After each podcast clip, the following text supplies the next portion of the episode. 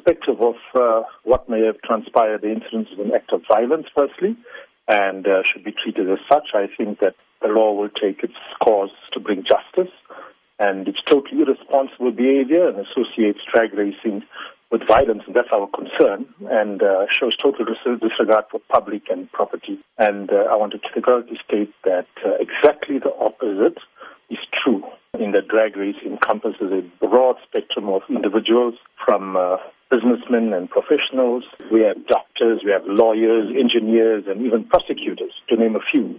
You're, of course, talking about the professional legal events that KZN Motor Racing does host.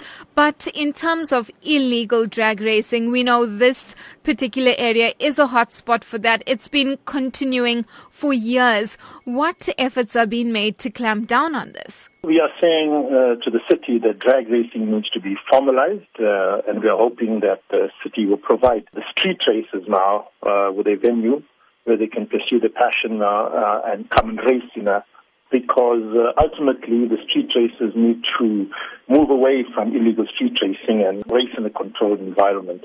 But what's happening to those plans? We've spoken with you several times about efforts in terms of getting that permanent legal strip. Why hasn't that happened? We've been in contact, and as you, you know from previous interviews uh, with the city since 2005. We've uh, proposed quite a few different venues in the city, uh, not just the street venues, but uh, we had our uh, sites on the Durban International Airport.